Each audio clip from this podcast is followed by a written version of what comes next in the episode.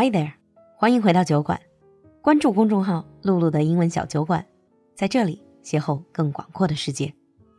酒馆进阶口语课第十八期报名已经进入尾声，七月初开班，所剩席位不多了。同时，第十六期已经结课，我们将在下周五，也就是六月二十四号晚上八点，在 CC Talk 举行结业典礼和展示，免费对所有人开放。想来参加活动和咨询课程，快联系小助手吧，微信是 l u l u x j g，我们在酒馆等你。Now on with the show. Hello, everyone, and welcome back to America Under the Microscope Advanced episode. Hi, Lulu. Hi, James. Let's continue our talk about textbooks and curriculum, and let's get into the more controversial issues related to textbooks in America. Oh, yes. I've heard about some of the issues. Yeah. So let's go ahead and jump in and talk about some of that textbook content that people find to be questionable. Mm-hmm. As we talked about in the last episode, so the states choose the standards and the textbooks that can be used, but this also leads to political influence because different states have like different views of what should or should not be taught. Different political leanings. Yeah, and this can reflect into the textbooks we use and what get taught.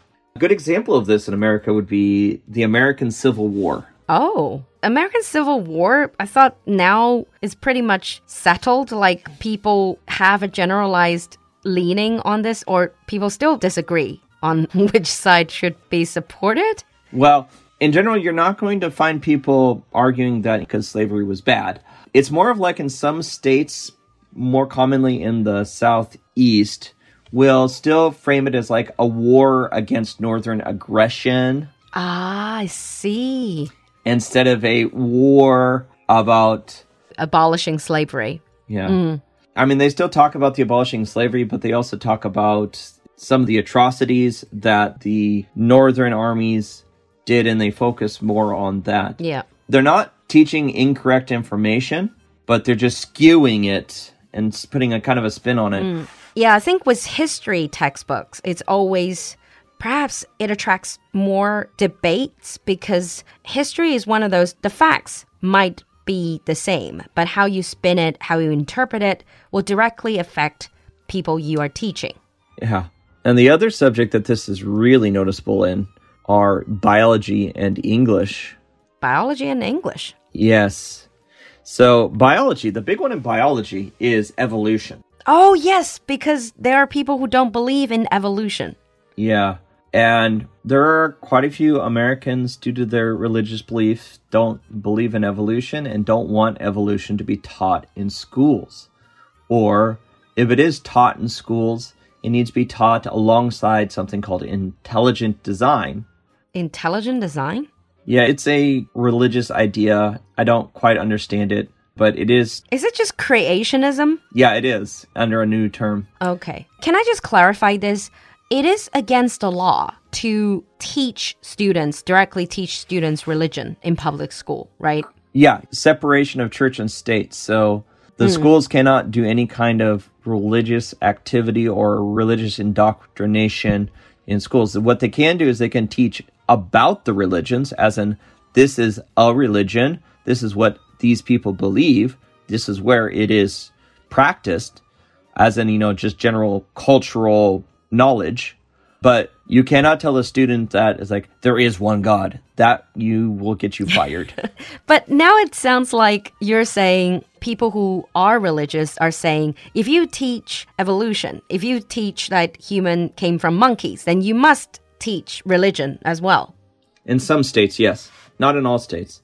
I was luck- ah. lucky in my state. That did not happen. my state is like, you learned evolution. That was what you learned. Yeah.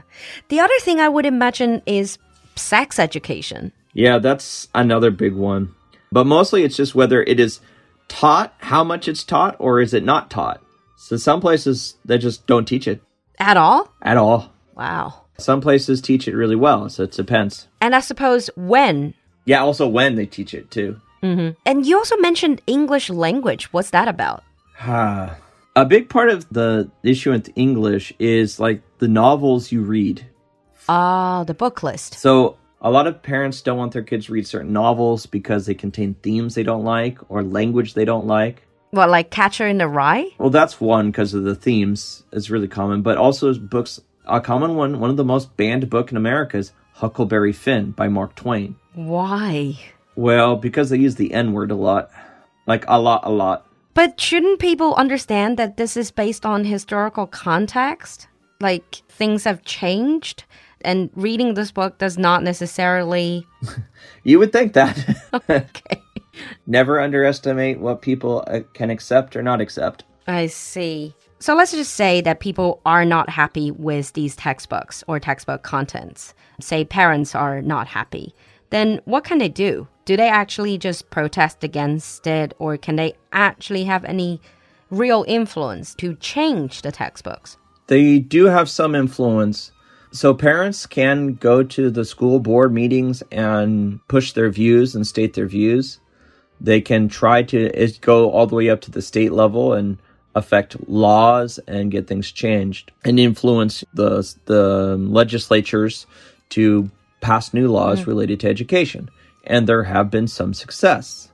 Like the state of Idaho where I was born, if you teach biology and you want to teach evolution, you must also teach creationism, which is technically illegal, but no one's willing to fight it. Wow.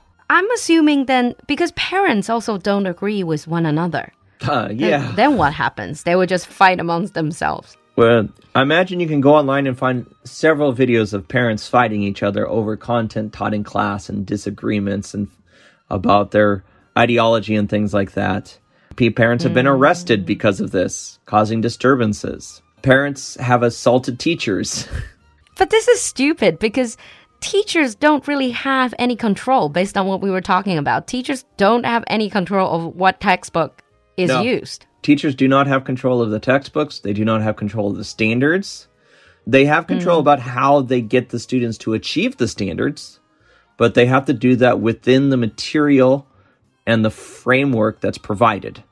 Mm. Apart from all these controversies, the other thing that, that can be problematic is if textbooks are not standardized like we have here in China, then what about exams? I know you don't have the equivalent of Gaokao, but what about like SAT or ACT or AP? Okay. Then if they are standardized exams, how can students deal with it if you're they're using vastly different textbooks? First of all, they're not part of the school system. SAT and ACT are independent, so they're not part of the school curriculum. Oh. They're completely optional and for university admission. I see. So if you want to take those tests, you're on your own. AP, as you mentioned, AP is actually a class that has an exam to go with that class. So if you're taking oh. AP, you're in an AP curriculum, and then you take the AP exam. An AP class will be the same regardless of where you are. I see. So people who are taking SAT, ACT, or AP, they have standardized uh, materials to prepare for these standardized tests. For AP, yes, not SAT or ACT. Okay. But what if you say, I don't even want to go to university? I'm not taking SAT, ACT. You know, in China, we have like Huikao, right? So we have to have sort of kind of, even if you don't go through Gaokao, you have standardized tests for each subject. Do you have that? Nope. okay, I guess that's why there's not that much pressure on what textbook you use because you don't really have a generalized or standardized test, anyways. There are standardized tests for the state. There's state standardized tests, but there's no national one. Uh. And a lot of state standardized testing isn't for the students, it's actually for the teachers in the school to see whether the teachers have been getting the students to meet the standards. The students don't need mm-hmm. to pass those tests. Um, if the students fail them, it's the teacher that gets punished. So within a state, you're okay. But moving yep. from one state to another, you're going to be in trouble because. Or you'll have an advantage. Oh, that's true. I'm such a pessimist. Because, like, this happened to me. I moved a lot and mm. I ended up always being like head of my classes for such a long time because I always ended up going from a more advanced school to a slightly less advanced school. So the things that they were learning were things I have already learned. Oh, so you can be top of the class. yeah. so it's like, we've already learned this in my previous school. It's like, cool, this is easy. Yeah. No more book reports because you have your old one. All right. I think we're going to wrap up here. I've certainly learned more about how textbooks are used and how they're designed and what kind of controversial issues are related to them. And thank you, James, for coming to the show. Happy to be here. If you guys have any comments about textbooks or if you had any experience with other textbooks, leave us a comment in the comment section. We'll see you next time. Bye. Bye, guys.